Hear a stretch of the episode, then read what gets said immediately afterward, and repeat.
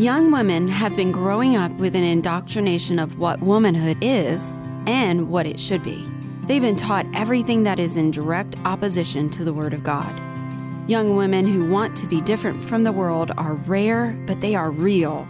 On this rare but real podcast, Audrey Broggi will often be joined by her daughter Grace Anna and her daughters in law Maureen, Kesset, and Marilyn, who desire to be discerning in a day when everything seems to go against God's design. Join them in the journey of becoming rare but real. It takes courage and conviction. And now, Audrey Broggi. Okay, let's get started. Wisdom has built her house. She has hewn out her seven pillars. She has prepared her food. She has mixed her wine. She has also set her table. She has sent out her maidens. She calls from the tops of the heights of the city. Whoever is naive, let him turn in here. To him who lacks understanding, she says, Come, eat of my food and drink of the wine I have mixed. Forsake your folly and live and proceed in the way of understanding. Give instruction, verse 9, give instruction to a wise man, and he will be still wiser. Teach a righteous man, and he will increase his learning. The fear of the Lord is the beginning of wisdom, and the knowledge of the Holy One is understanding. I'm going to repeat that verse. The fear of the Lord is the beginning of wisdom, and the knowledge of the Holy One is understanding. Father, I thank you for our gathering today. I thank you for every woman that has already walked into this room and those who will be walking in and those who will be tuning in to hear what your word says about wisdom. Father, I thank you for these, um, m- these lessons that I have needed so terribly in my own life, and I am so grateful for your instruction and your rebuke and your counsel and your wisdom and all the things that you have been um, helping me with. I'm so thankful for the truth of your word. I'm thank you, I thank you that it is everlasting, and I thank you that you are faithful to every single generation. So, Father, I pray that you would be with us in this next hour that you would help me as I share this message with these women, and that we would take it to heart and we would not only know it, we would not only understand it, but we would apply it. In Jesus' name, amen. Well, today is part three of Wisdom Calls, and we're going to study today how the wise woman calls us to build our homes. Now, we've seen from Proverbs 9 that she's done that, but, but we are supposed to do that. The foolish woman also calls, we've learned that, she calls for us to tear down our homes and to do it with our own hands. That's what Proverbs 14:1 says. Although she doesn't say, her invitation doesn't say, listen to me and you can tear down your home. No, she doesn't say it like that. She tries to sound just like the woman of wisdom. But Proverbs 14, verse 1 says this The wise woman builds her house, but the foolish tears it down with her own hands. And this verse, just like everything that we've studied in Proverbs chapter 9, is a contrast of two different women. A wise woman builds in contrast to the foolish woman who tears down. Both women are purposeful.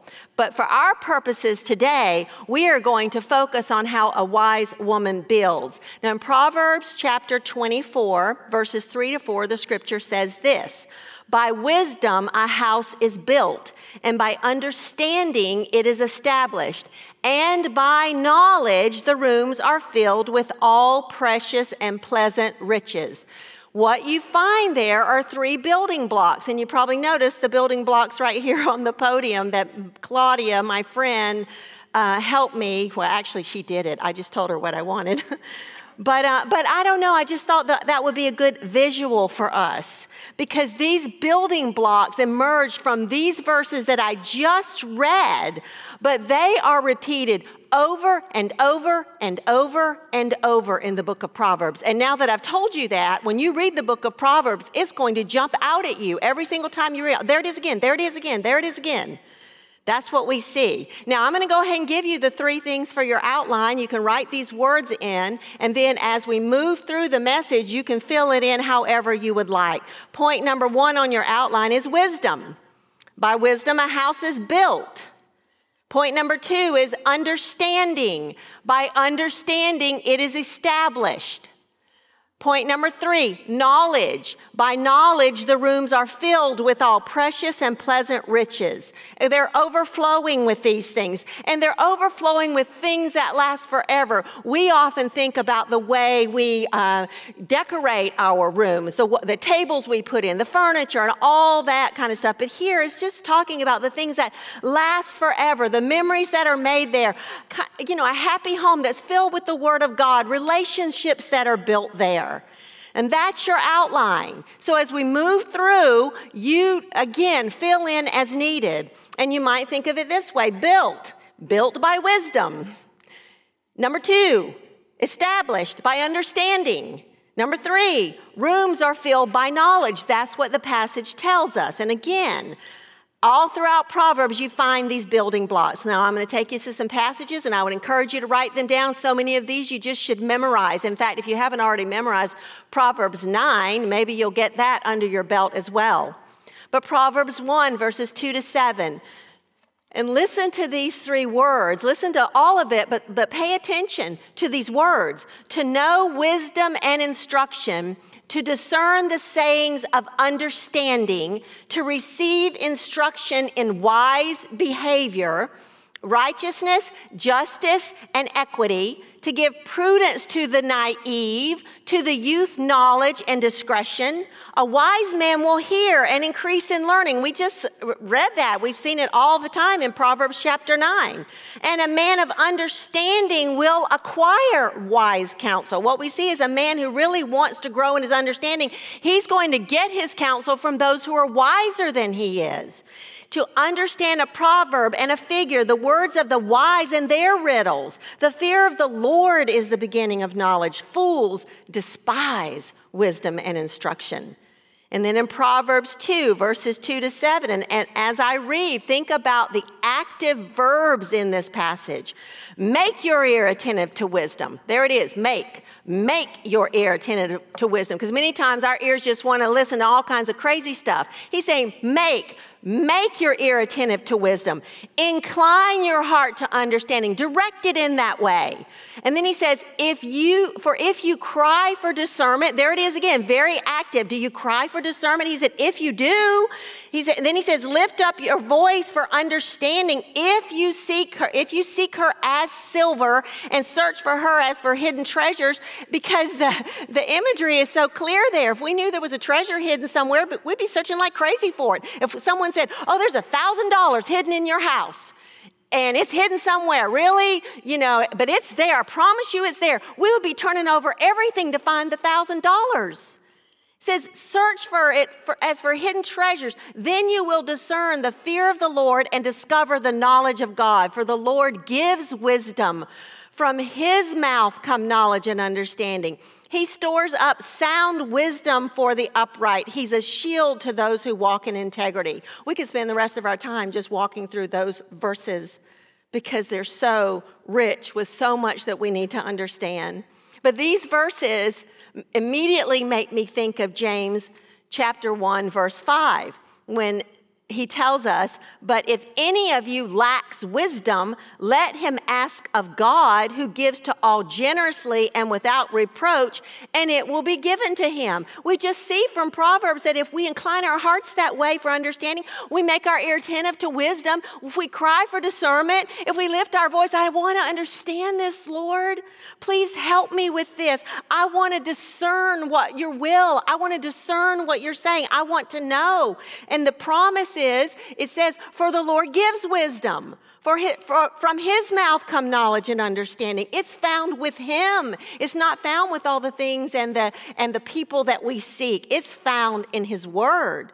And he says he stores it up for the upright. And that's exactly what James is talking about when he says, Hey, if you lack wisdom, ask of God. He gives to all generously and without reproach, and it will be given to him. The question for us is this Do we seek? Do we make our ears attentive? Do we incline our hearts? Do we cry for? Do we lift our voices? Do we search? Do we ask? Do we even want God's wisdom?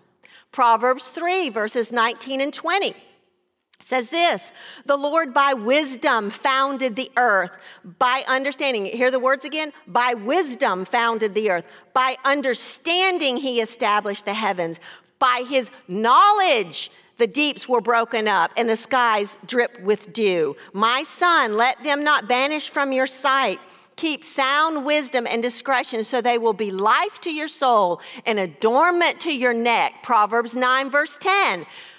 The, for the fear of the Lord is the beginning of wisdom, and the knowledge of the Holy One is understanding. God reminds us he tells us that wisdom, knowledge, and understanding are the building blocks on which to build our houses. And the result, we already read it, our homes, down to the very rooms in our homes, will be filled with all precious and pleasant riches. You know, when I think about the rooms in my childhood home, I remember certain things about them. I remember my parents' bedroom where I would go if I woke up afraid in the night. To me, it was like a place of safety. Nothing could get you in there, could get you in my room and in my bed. My, I shared a bed with my sister. She wasn't much protection in my little girl head. But my parents' room, that was safety. I remember the living room where I would go when I wanted to be alone. And sometimes I went, was forced to go in there to be alone because I'd been disobedient and they needed to, my parents needed to isolate me. But it was a place of serenity for me. It was a place where it became peaceful. It's like out of the noise, out of the chaos, because that was the room in our home growing up that you didn't go in there unless it was Sunday, unless you were visiting with some, some people who came over to your house. It was always clean, it was always just perfect for little girls who were disobedient, needed to be isolated. And then I remember the kitchen, you know, where our family gathered for meals. And it was this place of satisfaction, of warmth, of lots of laughter, lots of chaos, lots of, uh, hey, I wanted that piece of chicken. But let's look at each of these building blocks individually. Wisdom, applying knowledge correctly. I mean, that's what wisdom is. When, when you have wisdom, you can have a lot of knowledge, but wisdom helps you apply the knowledge that you have correctly in your life. And in the Old Testament, sometimes it's related to the word skill, used as a skill, expertise in something.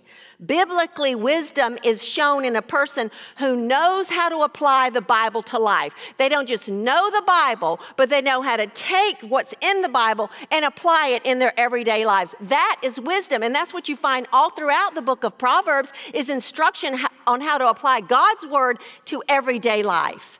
Then there's understanding, and that means to discern, to, to, I mean, understanding seems so straightforward for us. It's, oh yeah, I understand, I get it. But it's kind of like, you could think of it kind of like just basic know how, common sense. I discern, I understand. Oh, I understand now. There's the facts, and that's what knowledge is. That's the next building block knowledge, facts. It's the information, it's knowing things. And so, you again, you can kind of think of it this way. Um, block one, knowledge. We have to know what the Bible says, we have to know it. Block number two, understanding. We have to understand what the Bible says. And that's where, so uh, that's why sometimes we need teachers who can explain it to us. People who have studied Greek, Hebrew, who know it was written to a certain audience and what it means for us so we can understand it. So there's knowledge. I got to know what it says. Then there's understanding. I need to understand what it says. And then block number three is wisdom. I have to apply what I know and what I understand, and I have to apply with skill what the Bible actually says. And so these three building blocks work together. Knowledge, once again, I know what the Bible says. Understanding, I see how the Bible says it works, I understand it. And then wisdom, I want to apply God's word. Oh, suddenly I know how to apply that in this situation because I, I've learned God's word and I've, I've inclined my heart to understand God's word. And now I ask Him for wisdom and He gives me wisdom as to how to apply it in my life. Everyday life. Basically, you could boil it down to obeying what you know. Obey what you know. Obey what you know. You don't know everything, you know some things, but obey what you know, and then God continues to show you He just continues to show you, for that's who He is. So again, we have to ask ourselves do we really want to know what the Bible says? And if we do, why aren't we learning it more? Why aren't we studying it more? Why are we watching stuff on TV more than we're reading the Word of God and understanding it? Do we really want to understand what God's Word says? Because if I understand it, oh man, then I might have to obey it. And I don't really want to obey that section because I don't like it. It goes against what I want to do. But that's where wisdom comes in. Lord, I need your wisdom. I need to know how to apply it. And I not, not, not only need the wisdom to apply it, I need the uh, incline my heart, make my ear attentive, help me obey your word. Again, let's look at Proverbs chapter 2, verse 1. My son, if you will receive my words and treasure my commandments within you. I mean, do you see just two things there? Again, active. Receive the words. That's like I'm opening my heart. I want to receive what you're saying. I'm not sitting there like this. Well, I don't want to hear that. No, I want to receive what you're saying. And then treasure my commandments within you. Think about the things you treasure. What's like super important to you that you just guard with your whole heart? God wants us to treasure His commandments within us. And, then he, and again, make your ear attentive to wisdom. There's that command again. Incline your heart to understanding. There it is again. For if you cry for discernment, lift up your voice for understanding. If you seek her as silver and search for her as for hidden treasures, what is the result? We've already read it. In verse 5, then you will discern the fear of the Lord and discover the knowledge of God. So the question becomes do we really want that? Do we want to discern the fear of the Lord? Do we want to discover the knowledge of God? It shows up in our habits, it shows up in how we spend our time, and we, we do what we really want to do. So, do we really want to know the Word of God? And then the passage continues once again the result. For the Lord gives wisdom. From his mouth come knowledge and understanding. He stores up sound wisdom for the upright. He's a shield to those who walk in integrity. Don't you need a shield today? From all of the stuff that we're facing in our world, God says He is that shield. He's a shield to us. He guards the paths of justice and he preserves the way of his godly ones. Now that's who God is, but listen to the results for you and me. Verse 9 says, Then you will discern righteousness and justice and equity in every good course. For wisdom will enter your heart. You can put that in all capital letters, circle it. It, wisdom will enter your heart. Knowledge will be pleasant to your soul. Discretion will guard you. Understanding will watch over you to deliver you from the way of evil, from the man who speaks perverse things. And oh my, how much we need to be delivered from all the perversion around us today, from all the people out there who are speaking perverse things, wicked things, horrible things, and wanting you to dull your senses so little by little by little you just accept it and think it's okay. And then, and then the people who actually speak out against it, they're the haters. They're the ones who don't like people. That's where we are today. And then verse 13 says, from those who leave the paths of uprightness. You know, it says, to deliver you from the way of evil, from the man who speaks perverse things, from those who leave the paths of uprightness to walk in the ways of darkness. Now, what does that remind you of? I mean, it should remind you of Proverbs chapter 9. Remember the woman of folly in her call? She's calling out to those who are making their path straight. That's what the scripture says. That's what she's doing. She wants them to leave the path of uprightness.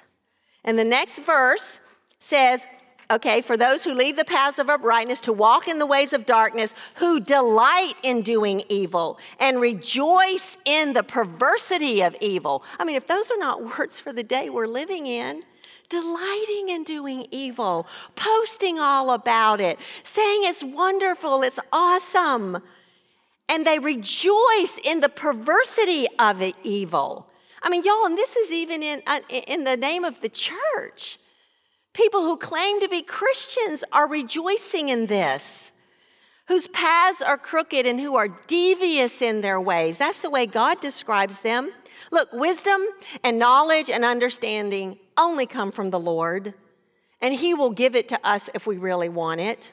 And once again, I'll ask you again How much time do we spend seeking His treasure, His words, His discernment, as compared to how much time we scroll and watch and listen to the voices of those who have left the path of uprightness? I mean, y'all think about it. Just think about what God's word says. And sometimes, if you think about it and you really want wisdom in your life, God will be very specific in your life. He will put something right now on your heart that you just need to turn away from. He, he does that. That's how he works. He uses his word to point out specifically areas that he wants to take out of our lives so that we will grow and be more like him. So often we just don't really want him to do that though. But here's the thing we have to decide what do we really want? Now, let me ask some other questions. What do your children see in you? I mean, what do our children see in us? If they were asked a question like, What's the most important thing in your mom's life? Or maybe you're not, you know, a mother. Maybe you're a, a, daughter growing up in the home, and you're, and someone asks your parents, "What's the most important thing in your daughter's life?" You know, think about this for both of them. What's, how does she spend her time? when she has quote unquote extra time?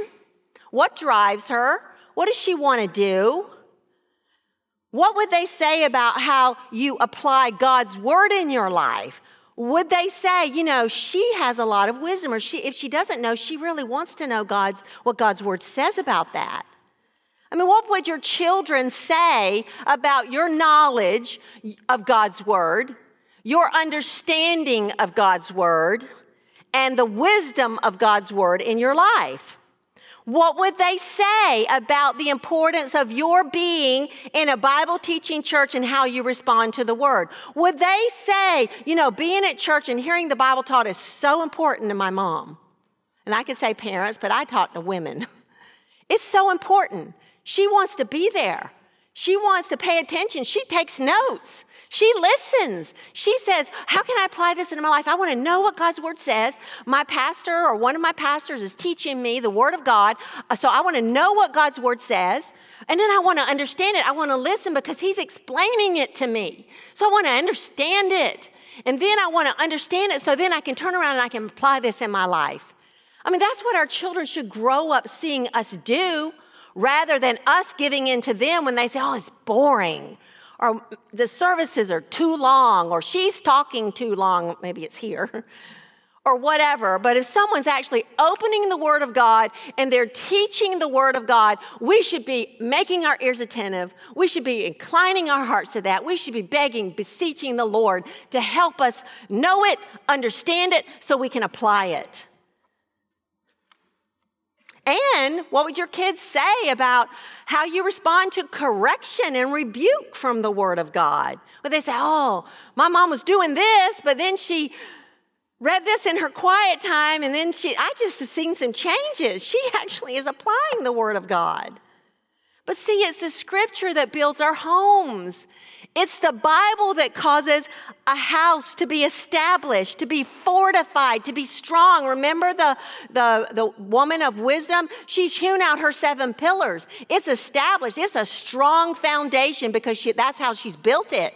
A foolish woman's house won't stand because it's not fortified, it's not established. Again, think about that contrast from Proverbs 9 that woman of wisdom. You know she she's uh, she's got those seven pillars. She's prepared everything. She's industrious. She's like got something to give those who are passing by. It was a strong place but you know there's really no description of the woman of folly's house. I mean we don't see a house there. You know what we see?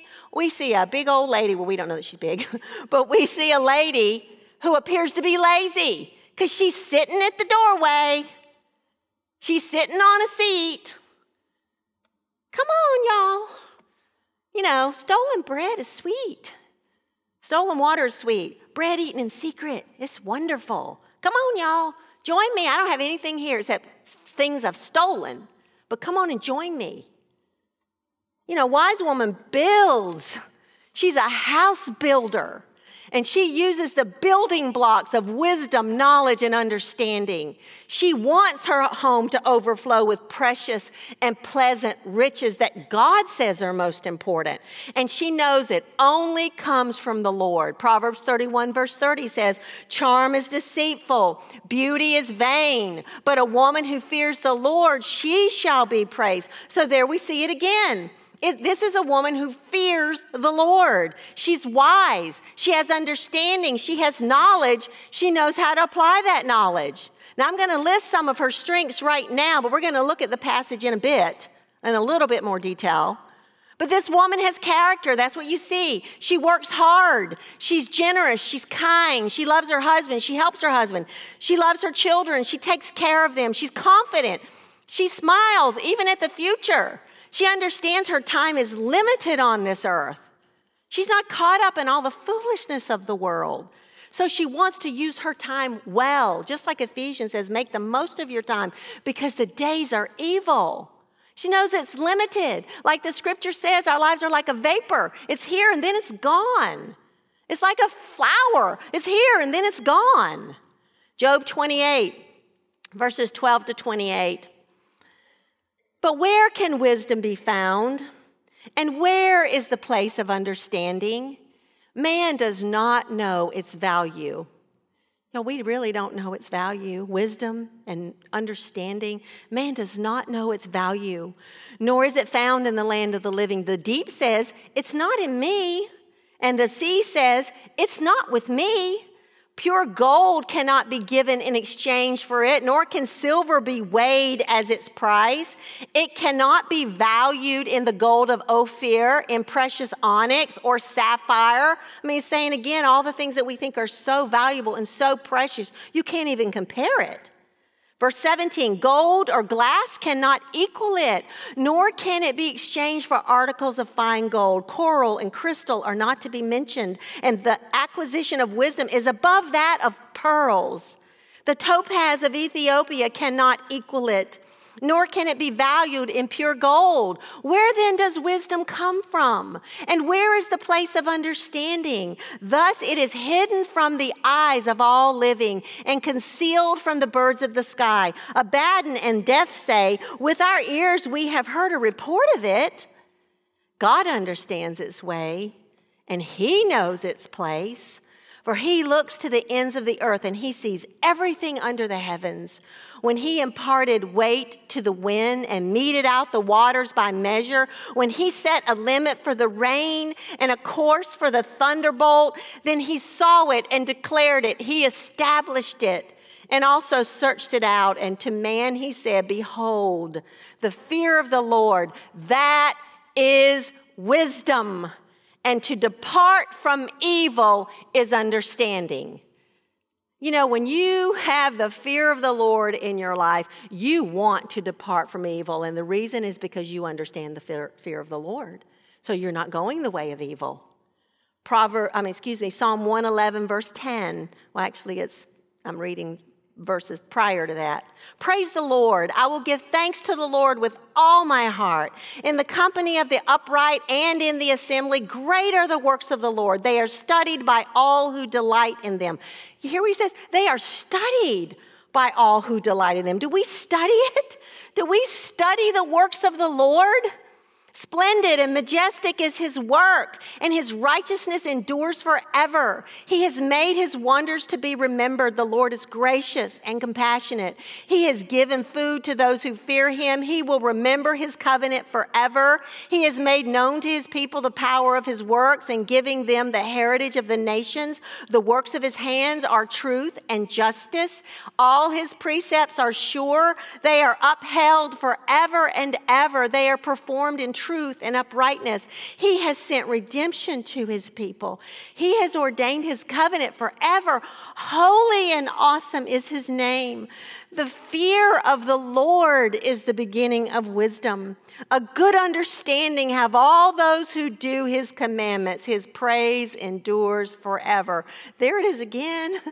The fear of the Lord, that's the beginning of wisdom a good understanding have all those who do his commandments. There it is. Obey what you know. It's there again. Ecclesiastes 12, verses 13 to 14. The conclusion, when all has been heard, is fear God and keep his commandments, because this applies to every person. For God will bring every act to judgment, everything which is hidden, whether it is good or evil. I mean, you see it everywhere wisdom, wisdom, wisdom. Proverbs 1, verse 7 the fear of the Lord is the beginning of knowledge. Again, fools despise wisdom and instruction. And oh, how much our world despises it. I mean, even sometimes people who claim to know the Lord and you talk to them about what God's word says, sometimes they just despise here. I don't want to hear that. I don't want to hear that. Proverbs 9, verse 10, again, I want to, and this is just repeated over and over, and it's on our, our board up here. The fear of the Lord is the beginning of knowledge. Excuse me. The fear of the Lord is the beginning of wisdom, and the knowledge of the Holy One is understanding. Proverbs 15, verses 32 and 33. He who neglects discipline despises himself. But he who listens to reproof acquires understanding. The fear of the Lord is the instruction for wisdom, and before honor comes humility. I mean, think about it. They despise correction. Fools despise wisdom. They despise instruction. And then when you neglect discipline, it just really shows you don't really care that much about yourself anyway. But he who listens to reproof acquires understanding. Proverbs 8, verse 13. The fear of the Lord is to hate evil, pride and arrogance, and the evil way. Proverbs 10, verse 27. The fear of the Lord prolongs life, but the years of the wicked will be shortened. Now, just think about that verse for a moment. Why does the fear of the Lord prolong days? Now, think about it. You know, Proverbs, these are, these are sayings, they are generally true. They're mostly true. Eh, I mean, the Proverbs is true, but I'm talking about in terms of we know that there are people who, who die young and they fear the Lord. But here, the fear of the Lord prolongs life. But just think about this for a second. Why does the fear of the Lord prolong days? You can then just think about it again in general terms. Those who fear the Lord typically don't do the things that can shorten their lives. I mean, they don't fornicate and get diseases that way. They keep their bodies pure. They don't carouse. They take care of their physical bodies because they understand it is a gift from God, so they don't abuse it. They don't starve themselves, you know, anorexia and all those things. They don't do that. But neither are they gluttons, just stuffing their bodies because they fear the Lord and they understand what the Bible says about the body. They don't abuse it, they don't smoke anything, they don't drink strong drink. They put away the sins of the flesh. Things like anger, malice, all those things that can make your blood pressure shoot up that are just terrible. They put those things away. They bring them under the control of the Holy Spirit. They try they walk with the Lord. Their worry, they give that to the Lord. They cast their cares upon the Lord. They realize it. They recognize the temptation to it. They sometimes they catch themselves doing it, but they go to the Lord. And they they they know what God's word says about worry. They understand what God's word says about worry, and then they apply wisdom in their lives about worry or whatever it is. They know to cast their cares upon the Lord, to trust Him even for sleep. I mean, think about it. All of our health people say all these things are, you know, to just the way if you walk with the Lord, this is what this proverb is talking about. But the years of the wicked will be shortened because, again, think about it all the things that people do when they are wicked. They carouse at night, they fornicate, they put themselves in dangerous situations. They are gluttons or they're starving themselves. They worry, worry, worry. They take unnecessary risk. They abuse themselves. They smoke, they drink. They don't put away the sins of the flesh. In fact, they glorify in the sins of the flesh. Then Proverbs 14, verses 26 to 27 says, In the fear of the Lord there is strong confidence, and his children will have refuge. The fear of the Lord, now listen to what it says the fear of the Lord is a fountain of life. that one may avoid the snares of death. Proverbs 15, 16. Better is a little with the fear of the Lord than great treasure and turmoil with it. And what is it that we want? We just want great treasure. We want all the great stuff out there, and sometimes we don't even care if there's turmoil with it. We just want what we want. We don't want a little. We don't, you know, oh, a little with the fear of the Lord. I, I want a lot with the fear of the Lord. Proverbs 16, verse 6 by loving kindness and truth, iniquity is atoned for, and by the fear of the Lord, one keeps away from evil. I mean, it's the fear of the Lord that should keep us away from evil.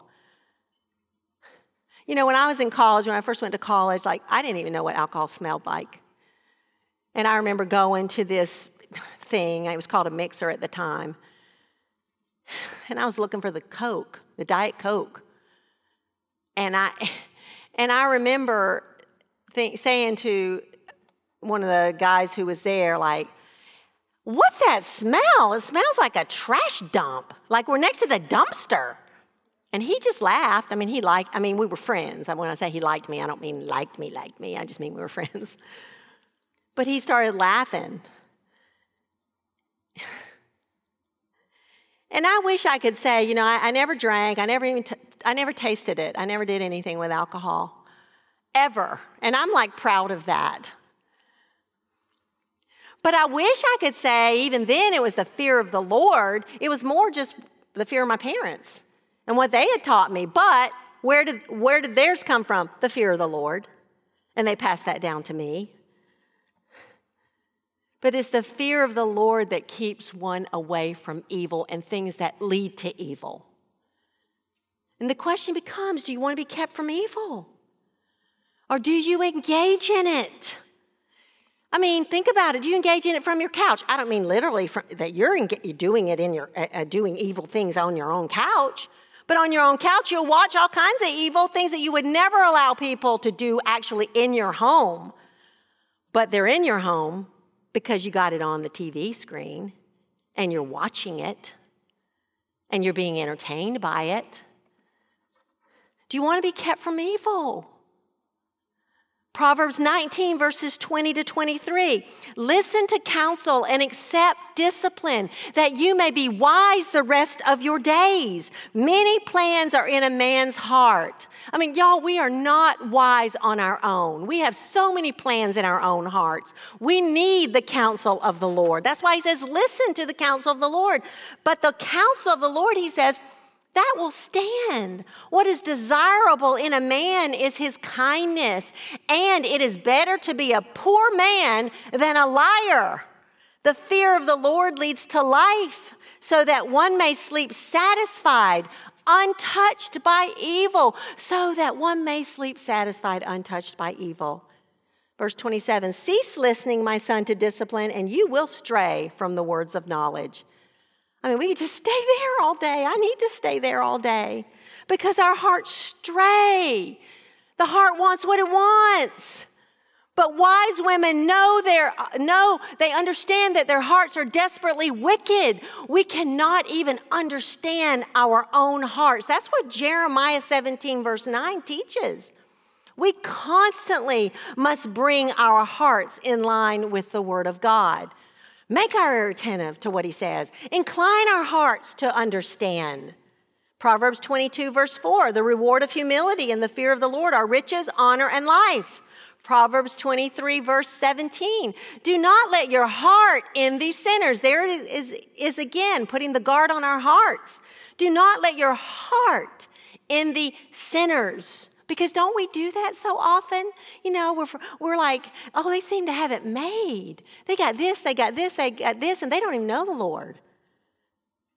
Do not let your heart envy sinners, but live in the fear of the Lord always. Surely there is a future, and your hope will not be cut off. Listen, my son, and be wise and direct your heart in the way. There it is again. Direct your heart, pull your heart where it needs to be. Now, then again, and I just want to, by way of reminder, Proverbs 1 7, the fear of the Lord is the beginning of knowledge. Fools despise wisdom and instruction. And again, Proverbs 14 1, the wise woman builds her house, but the foolish tears it down with her own hands. So the wise woman, she fears the Lord, but the foolish woman tears it down. Why? Because she despises wisdom and instruction. Remember, the fear of the Lord is a foundation, is the foundation. The fear of the Lord shows up in a wise woman's house. Fools don't listen. Remember the middle part of Proverbs um, um, chapter 9? They don't listen. In fact, it's not just that they don't listen, but they actually scoff because they're arrogant and they're filled with pride. This is what the word of the Lord teaches. Proverbs, you know, we've spending so much time in Proverbs, but, and, and it's just so critical for women who claim to know the Lord. Remember, I've told you before that the book of Proverbs is that collection of wisdom that fathers and mothers were to give to their children. And it was common for a Jewish family for the father to teach his sons the truth of this book. But not only a father, the mother as well. Do not forsake the teaching of your mother. You know, when my children were growing up, I often said that to them because Proverbs is this compa- composite manual for living life that parents are to teach their children. And so, again, Proverbs warns against the noisy woman, the quarrelsome woman, the rebellious woman, the foolish woman, and the sons of Israel were warned to stay away from those kinds of women. Proverbs 12, verse 4 says this An excellent wife is the crown of her husband but she who shames him is rottenness in his bones. Because that's why, you know, the, all throughout Proverbs, you see that direction to these young men to find the right kind of woman. So that appears over and over and over. An excellent wife is the crown of her husband, but she who shames him is rottenness in his bones. Remember, Eve was fashioned from one of Adam's ribs. And when God brought her to him, he said she was bone of his bones. And women, we have a choice. We can be crowns for him or we can be rottenness in his bones. Proverbs 19, verse 14 House and wealth are an inheritance from fathers, but a prudent wife is from the Lord. I mean, a prudent wife, that means a wise woman. She's a gift from God.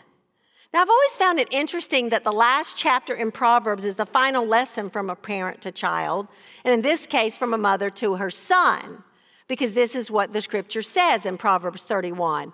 The words of King Lemuel. Now, he wrote them down, but they are the oracle, that's what it says, the oracle which his mother taught him. So we have this unknown mother. We don't know anything really about King Lemuel. This is the only time we see his name in scripture. We don't know anything really about either one of them, but God has given this to us because this is a mother who taught her son how to choose a woman, and this is her wisdom to him. What, O my son, and what, O son of my womb, and what, O son of my vows? In other words, she's just saying him, What am I going to say to you, son? How am I going to instruct you? What am I going to tell you? And the first thing I want to tell you, son, is don't get involved in sexual immorality. I mean, that's what she says in verse 3. Do not give your strength to women. I mean, that's what Samson did with Delilah. Do not give your strength to women or your ways to that which destroys kings. This mother knew that sexual immorality would be a terrible thing for her son, that it would destroy her son. And then she says in verse 4 It's not for kings, O Lemuel, it's not for kings to drink wine or for rulers to desire strong drink, lest they drink and forget what is decreed and pervert the rights of all the afflicted. Give strong drink to him who is perishing, and wine to him whose life is bitter. Let him drink and forget his poverty and remember his trouble no more. So she's saying, Stay away from sexual immorality, and then don't drink, son. Just don't drink. Stay away from it. Just stay away from it. And then in verse 8, open your mouth for the dumb, for the rights of all the unfortunate. Open your mouth, judge righteously, and defend the rights of the afflicted and the needy. She's just telling him, you know, you need to take care of hurting people. You need to stand by those who can't defend themselves. You need to stand by the oppressed. You need to deal justly with people. And so she's giving him, this wise woman, this wise mother is giving him this huge range of just practical wisdom. But then she comes to the issue that is nearest and dearest to her heart, which he passes on to us. Most of all, son, find a good woman because it's like she, I mean, she knows just like we all know. With her, you're going to spend the rest of your life. She's going to be your help or your hindrance. She's going to She's going to destroy you or she's going to build you up. She's going to tear you down or she's going to build you. Find a good wife, son. And then she describes this wife. She says in verse 10, an excellent wife who can find. And that just means finding this kind of woman is hard because she's rare but she's out there. She's very rare. She's hard to find. And he's not, she's not even saying a particular woman, you know, I want to match you up with so and so. She's just telling him, you got to find this kind of woman. You got to search her out like a hidden treasure. She's a force. she's a woman of substance, a woman of strength, and she'll make a difference in the world. She'll make a difference in your life. She leaves a mark. And that was said of Ruth in Ruth chapter 3, verse 11. And now, my daughter, do not fear. I will do for you whatever you ask for. All my, all my people in this city know that you are a woman of excellence. For her worth is far above jewels. The heart of her husband trusts in her, and he will have no lack of gain. I mean, he trusts her. He didn't have to worry about her. She does him good and not evil all the days of her life. She wants to do him good. She looks for wool and flax and work with her, works with her hands in delight. She's like merchant ship. She brings her food from afar. I mean, she's just a hardworking lady, what we've seen from Proverbs chapter 9, the first six verses. You know, she rises also while it's still night. She gives food to her household, portions to her maidens. She's so industrious. She considers a field and she buys it. From her earnings, she plants a vineyard. I mean, she, she looks well to the ways of her household because she's looking for ways to supplement, not just to be a parasite in the home. From her earnings, she plants a vineyard. She girds herself with strength. She makes her arms strong. She senses that her gain is good. Her lamp does not go out at night. You know, every time I read this, this chapter, when I get to this particular line, I always think of a time when I was growing up and our dog had torn my favorite bathing suit to shreds. I had hung it on the clothesline after playing in the sprinkler, and I guess with the breeze blowing, it was an invitation for our dog to tear it apart, to jump on it and tear it apart. And I heard the commotion out in the yard, and I went out there and he was he had snatched it off the clothesline and was dragging it and he had it by the little skirt because it was a navy blue like sailor skirt. It had a little anchor here and it had a little white pleated skirt. And i could tell that the white pleated skirt was in shreds. I was so devastated. I think i was about nine years old. Maybe i was eight I don't know exactly. But I was so devastated. I cried and I cried and I cried to my, here I am tearing up. I cried to my mother. She comforted me and she said, It's just a bathing suit. But it wasn't just a bathing suit, it was like my favorite bathing suit. And I remember going to bed that night and I cried myself to sleep. But when I got up the next morning, there on this little chest in my bedroom where I kept my clothes was that bathing suit with a brand new skirt sewed onto the bottom of it. and it was like a red and blue and yellow, like a little tiny plaid. I just couldn't believe it. I just loved it so much.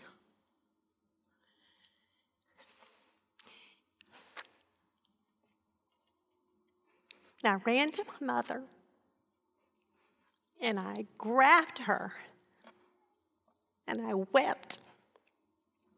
But this time, I was weeping because of what she had done during the night.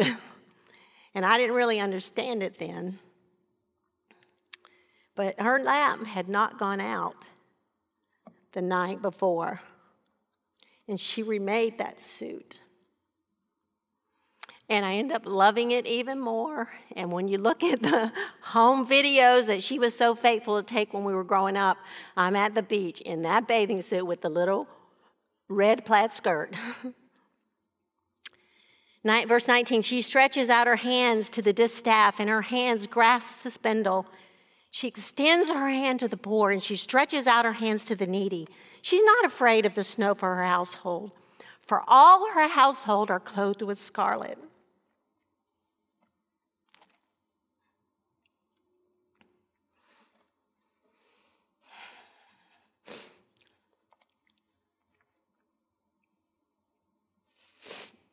She makes coverings for herself. Her clothing is fine linen and purple. Her husband is known in the gates, where he sits among the elders of the land. She makes linen garments and sells them and supplies belts to the tradesmen. Strength and dignity are her clothing. She smiles at the future. She opens her mouth in wisdom, and the teaching of kindness is on her tongue. She looks well to the ways of her household and does not eat the bread of idleness. Her children rise up and bless her uh, her husband also, and he praises her, saying, Many daughters have done nobly, but you excel them all. Charm is deceitful and beauty is vain. But a woman who fears the Lord, she shall be praised. Give her the product of her hands, and let her works praise her in the gates. Y'all, a wise woman is a gift from God. And I know that, you know, in these last years, a lot of women, even sometimes when they talk about the Proverbs 31 woman, they kind of make fun of her. They kind of say, well, I can never be that. Or I don't want to hear about the Proverbs 31 woman. Y'all, this is what we should all aspire to be. This is the word of the Lord. This is what God wants us to make our ear attentive to. We're not going to be perfect. This woman wasn't perfect. She wasn't perfect. But this is what she sets her heart on. This is the kind of woman she aspires to be. She doesn't make fun of this kind of woman, she wants to learn this. She's a gift, she's a treasure. Proverbs says a prudent wife, a woman marked by wisdom, a wise wife, that kind of woman is, a, is from the Lord. Only the Lord can make that kind of woman. She's a beautiful person. She's such a work of art because she's a work of the Lord. Only He can do this in a woman's life. Only God can make her. An excellent wife, who can find? Again, Proverbs 24 by wisdom, a house is built, and by understanding, it is established, and by knowledge, the rooms are filled with all precious and pleasant riches. I read those verses to you earlier, but now listen to the verses that follow. A wise man is strong, and a man of knowledge increases power. For by wise guidance, you will wage war, and in abundance of counselors, there is victory. Wisdom is too exalted for a fool. He does not open his mouth in the gate. I mean, the gate's the marketplace of the city. It's the center of life in the city. No one who is wise listens to the fools. So the fools keep their mouths shut. But with this Proverbs 31 woman, you give her the products of her hands and let her works praise her in the gates. I mean, that's where her husband is. That's what the scripture says. And he's praising her in the gates. But fools, they have nothing to say except stupid things. And the interesting thing, the sad thing, is that so many women who claim to know the Lord, you're just listening to fools. We're just listening to the foolishness of the world. I mean, wisdom and folly are constantly contrasted. Proverbs 1, verse 28 this is wisdom. Speaking of fools, then they will call on me, but I will not answer.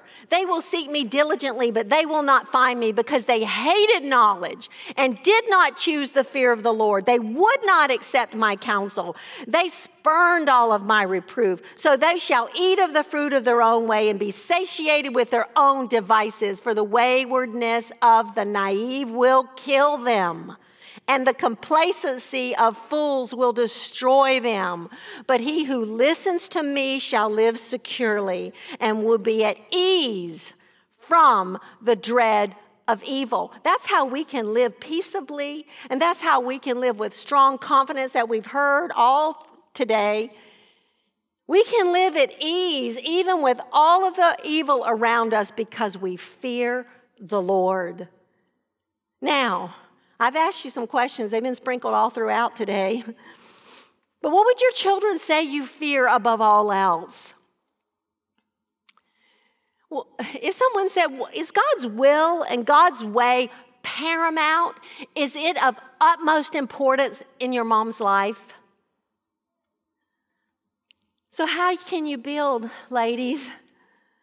By knowledge.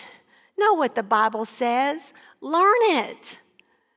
By understanding, be taught. Research it, incline your heart to it, make your ears attentive, search the scriptures, know what it says, and then understand what it says.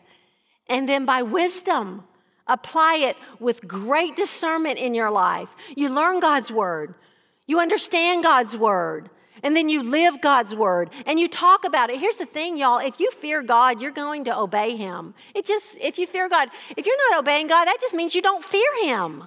And it also means you don't love him. But if you fear God, you will obey him, and, and what he says in his word will be just an overflow of your life. You don't have to drum it up, you don't have to make it happen. It will just be there because it, it, it flows out of your life, it just shows up. You can't help it. Matthew 7, verses 24 to 27. Therefore, everyone who hears these words of mine, this is Jesus speaking, and acts on them may be compared to a wise man who built his house on the rock.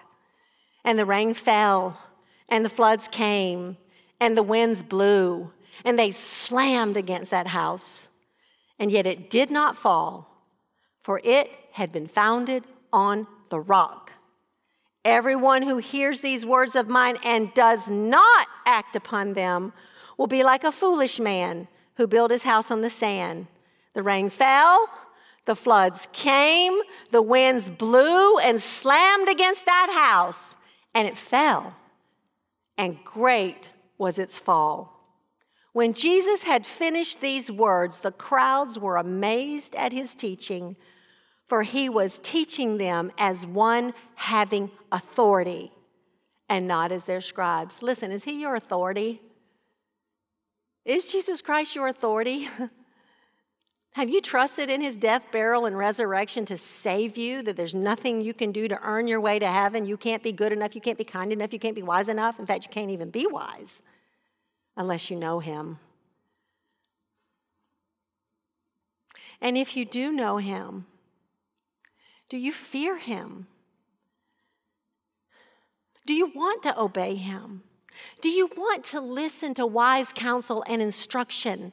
They are the way to become wise. How are you building your house? Are you building your house on the sand?